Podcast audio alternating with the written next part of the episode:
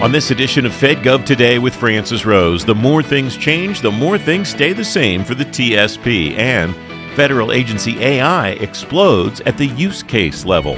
It's Wednesday, January 3rd, 2024. Welcome to FedGov Today with Francis Rose.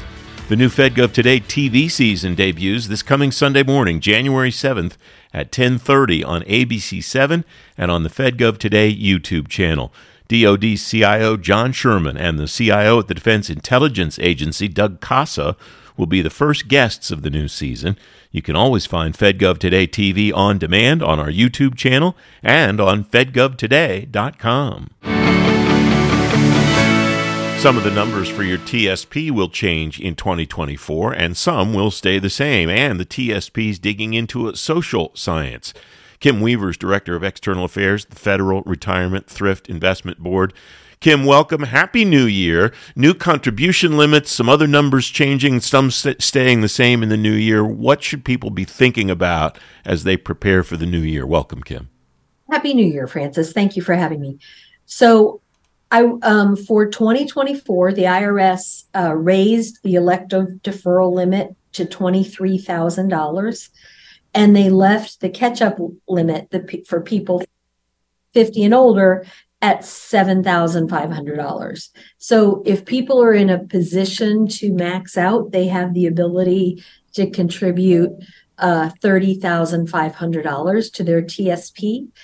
Um, and there are calculators uh, on our website that that help people figure that out and spread whether it's just the 23,000 not just whether it's the deferral limit or it's both um, to make sure you spread it out evenly across the, the year so that you continue to receive the employer matching contributions.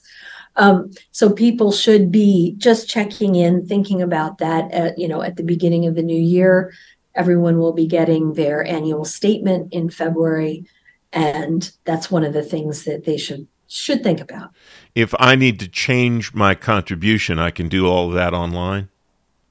You can do that online, but not through the TSP. You do it through your individual payroll office. So um, for postal, it's LiteBlue. For DOI uh, payroll people, it's Employee Express. Whatever your um, HR portal is, that's the way you make that change.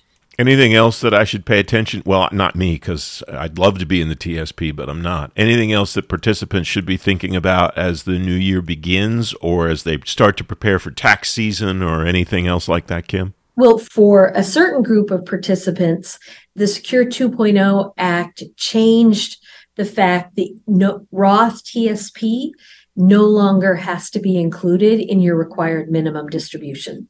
And so for about 7,000 participants, um, they will no longer, when they're getting their RMD in 2024, it will only be based on their traditional balance. It, the Roth balance will be excluded. And we let those 7,000 participants know uh, through in November so that they're not surprised by that exclusion.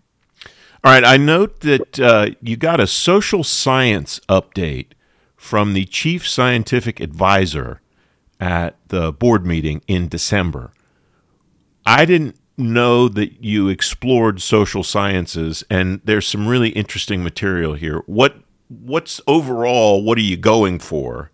And how does this help, in your view, help you serve participants, and how does it help the participants get the most out of their their savings?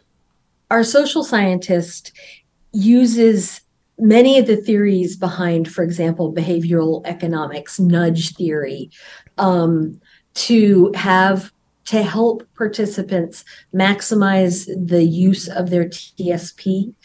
And so she designs um, a variety of tests, mainly through emails, uh, to see what type of messaging is most successful in informing participants and changing behavior.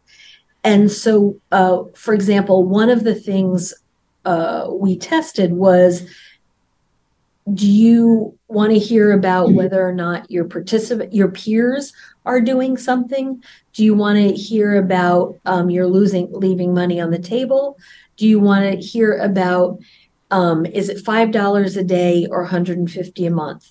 Those are the same amount of money, but it matters to people when you break things down. And so we sent uh, emails to 9,300 people. And one group got an, an email saying, um, You're leaving money on the table. One broke things down into dollars a day. The other one um, used peer influence in the language. And then the, the fourth group didn't get an email at all. So after three months against the the test the the you know this uh, control group that didn't receive the email money on the table drove 22% higher contributions dollars a day 25.5 and peer information 22.6 so that tells us that breaking things into dollars a day is maybe a better messaging tool for our participants. And so we take that information and then we use it for future communications to larger groups of participants. It's fascinating to me because the like I said, this is not something that I knew that uh, that the TSP did. I'm not sure I've ever gotten anything like this from my 401k provider. And I understand the benefit to the participant if they're saving more money. They're going to be more secure in their retirement. Is there a benefit to the TSP by having either more participants uh, uh, depositing money or depositing having a greater total uh, amount of money under management or something like that? Should people contribute more? Yes our assets under management would go up but that's not what's driving this at all. It's we're fiduciaries and we're we're acting in the best interests of our participants and beneficiaries. And so to the extent that the way we frame things the way we message things to participants resonates better um, or more clearly with people that's what we're trying to do. Um, you know i especially at the end of the year, you do start getting emails if you've got IRAs or other financial investments. And um, I think it's safe to say many of them are written in an opaque way that makes it a little different, difficult to understand what it is that they either want you to do or trying to tell you. And so we're really working, and our social scientist is really working along with our team of writers who are incredible in their own right to put things in plain English that people can understand with a message that's clear and actionable. Um, because a lot of times you'll see something and then you're like, well, that's interesting, but what do I do about it? And so what we're also providing people is this is what you can do about it. All right. Anything else on the horizon that we should pay attention to as the year begins, Kim? Just that annual statements will be coming out and um, for people who've made withdrawals they'll get 1099s or um, and those will be coming out as well. Kim weaver thanks very much as always. Great to talk to you. Good talking to you. You can read more about the tsp in today's show notes fedgovtoday.com i'm francis rose the host of fedgov today. Innovation in government DODIIS presented by Carahsoft is coming January 9th at 8:30 p.m. on WJLA 24/7 News. You'll see all new interviews with leaders from DIA, NGA, SOCOM and a lot more. You can learn more about the show and see a full guest list at innovationingov.com. Civilian agencies in the federal government have thousands of use cases for artificial intelligence.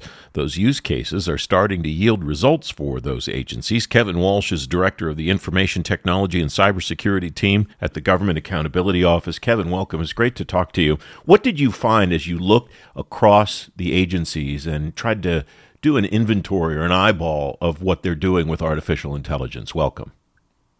Thank you, Francis, for having me. Always great to talk to you as well. So, we found that there were almost 1,200 either current or planned uses of AI in the federal government. So, there's all this talk of, hey, you know, AI, how's it coming? ChatGPT, all these very cool large language models. It's already here. The government has more than 200 uses where the government is using AI right now. So, this is here and we're we're moving forward with it regardless of whether there's guidance or guardrails around it. I think the thing that a lot of people will take heart from from your work is those two words use cases. I think there was a lot of fear when artificial intelligence first came around that people would um, use artificial intelligence as the solution in search of a problem. And it sounds like by developing use cases first and then thinking of ways to apply artificial intelligence to them, the agencies are going about it in the right way. Is that a fair observation on my part, Kevin? That is absolutely fair. And I expect that agencies as they as they grow and mature and these these use cases are publicly posted if anyone wants to to take a look at them um, but these are living documents i expect agencies you know we took a look at this and it was as of fiscal year 2022. So even since then, agencies' planned and current uses of AI will have evolved. So I, I think that their initial sweep of, hey, what could we do with AI was probably very broad and permissive. And as they have started thinking through these things, we may see some retraction, but overall, I expect the number of planned and, and you know current use cases to grow in the government. This is this is assistive technology. It's going to help people do their jobs better. Uh, we are not yet to the uh, Terminator, Arnold Schwarzenegger, Cyberdyne systems where AI is coming for us. Well, we're coming for jobs, which is one of the biggest sources of unease about the uh, implementation of artificial intelligence, not so much at the leadership level, but maybe a layer or two down. Did you uh, encounter any situations you said assistive, so I assume the answer to this question is no. But uh, did you see any use cases where the technology was actually replacing FTEs? So we didn't look deep enough into any of the 1200 to determine yes or no this is going to job replace, but uh, I don't think so at that point. However, in the latter half of the report, we did look at some of the the steps and the requirements that agencies are take to meet federal law and executive orders. And the Office of Personnel Management was supposed to establish an occupational category for AI related workers. And this is so that we can track them, but also so that we can help train them. We're going to need more people in that field. And I suspect in the in the job training field, we're also going to need to do a lot of retraining of people whose jobs maybe they won't be replaced, but maybe the amount of day to day work they have to do is minimized. And so they'll have more bandwidth to do more things. This has tremendous potential to make government better, to make every single employee you know a little bit better to empower them to allow them to do things and, and get rid of the mundane tasks because uh, that's that's the easiest the low hanging fruit for these large language models and other ais to to pick off you and your team write GAO's analysis of agencies' inventories of use cases identified instances of incomplete and inaccurate data. What are some examples of the incomplete and inaccurate data that you found, and what's the holdup for the agency or agencies where that's the case, Kevin? So, incomplete and inaccurate refers to the, the guidance that came out for agencies to publish these inventories said, hey, we need you guys to provide these specific fields, you know, not only the name and a description, but you know intended purpose, life cycle stage, you know basically metadata. And in many cases, agencies either didn't fill out certain fields or made up their own entries and didn't follow the guidance in terms of what specific uh, options they could. It's like having a multiple choice test of A, B, C, D, and them choosing partly cloudy is their answer. Um, a bad form at the least, I would say. Um, and you, that kind of answers my next question, which is: Is there a way to tell if they didn't provide it because they didn't have it, or they just didn't provide it because they just didn't?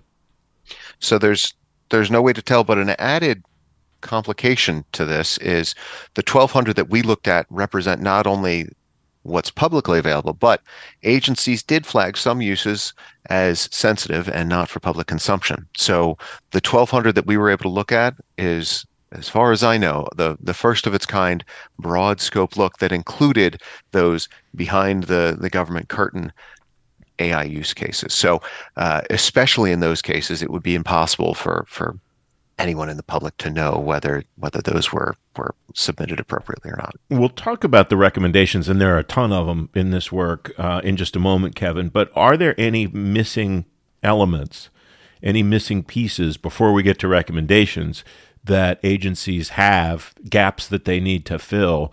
uh, in order to kind of get up to speed on this? So we flagged, uh, as as you note, a lot of issues, the data gaps, the inaccuracies. We also flagged instances where agencies had incorrectly included certain uses or had included things that weren't really AI. Um, there's also we looked at some of the the laws and compliance, and agencies didn't do a great job having plans to continue to update these use cases, and not a finding of the report, but something that I know will be of, of concern to our, you know, our, our congressmen and women, as well as your listeners. Uh, we don't really have a good idea how much this is going to cost. I think maybe my favorite passage in in this work, Kevin. Two inventories included AI uses that were later determined by the agencies to not be AI. How does one get that wrong?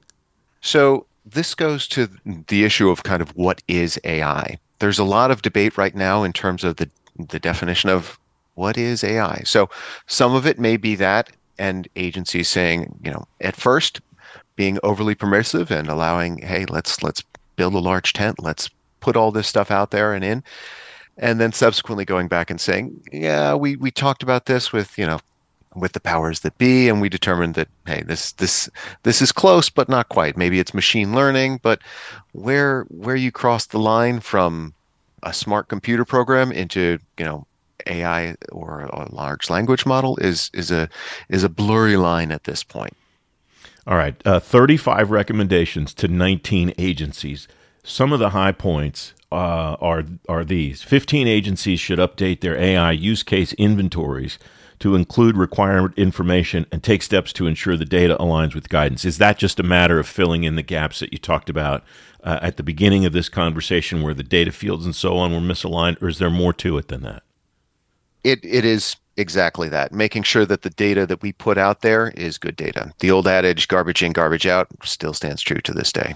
All right uh, three pieces at the, the in, at kind of the enterprise level across government the office of management and budget the office of science and technology policy and the Office of Personnel Management should implement AI requirements with government wide implications, like issuing guidance and establishing or updating an occupational series with AI related positions. That would really go, I imagine, to the ability of both an agent, well, all of an agency, the enterprise wide organizations, and overseers like you to be able to tell who's working on AI at any given time. But there are always going to be uh, kind of nuances to that, I suppose.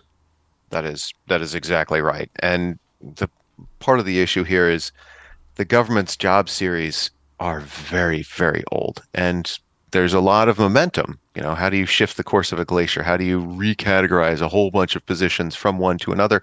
Especially when, as we were discussing a minute ago, the definition of what exactly is AI is still somewhat in flux. So how do you how do you designate, hey, here are the people who are working AI without knowing what AI is. I, I do not envy OPM's position in this regard, but it is the law. So OPM has to come up with something. I do note that nowhere in your work did you say that fixing any of these recommendations would be easy. Um, the final uh, broad brush one is that 12 agencies should fully implement AI requirements in federal law, policy, and guidance, like developing a plan for how the agency intends to conduct annual inventory updates and describing and planning for regulatory authorities on AI. Um, what does that look like in the back end when, in some theoretical future point, that that recommendation has has been implemented? So, this is mainly dealing with, hey, kudos to the agencies. They all had some form of public AI inventory out there. What we want now is to make sure that this wasn't a one time affair, that they continue to do these updates, and that these updates are done regularly and they're guided by policy and guidance, not just, you know, the, the flavor du jour of whoever the leader is of, of the agency.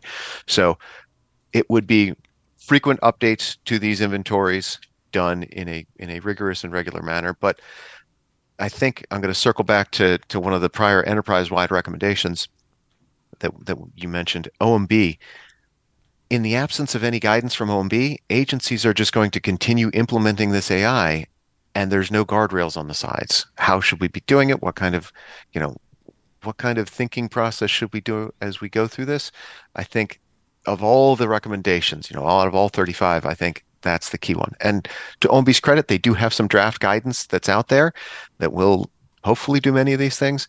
We just need them to to finalize it and put a stamp on it, get it signed, and get it out there. The next time you look at this issue, Kevin, will you do it the same as you did it this time, or will you do it differently to account for advances in the technology or advances in some of the policy and guidance that you've talked about that may or may not happen in the interim, uh, or some other reason? So I think subsequent looks will be different. This was our first broad what's where is the AI in the government? What are the requirements? I think in the future we're going to be doing deeper looks into into specific areas. Especially, uh, the administration just came out with an AI-related executive order. We're going to be looking at a lot of those requirements, which have uh, three-month, six-month, nine-month timeframes and deadlines that that are going to be very relevant to how the government can execute AI going forward. Kevin Walsh, thanks very much for talking about your work. I really appreciate it. Thank you, Francis, for having me on. You can find a link to Kevin's work about AI at civilian agencies in today's show notes at fedgovtoday.com. I know you're really busy. You might not catch all the podcasts and TV shows FedGov Today offers you. If you want to keep up with everything that we're putting out, you can follow us on LinkedIn to get the latest updates. You'll get the next FedGov Today podcast next Wednesday. Till then, thanks very much for listening. Have a great week.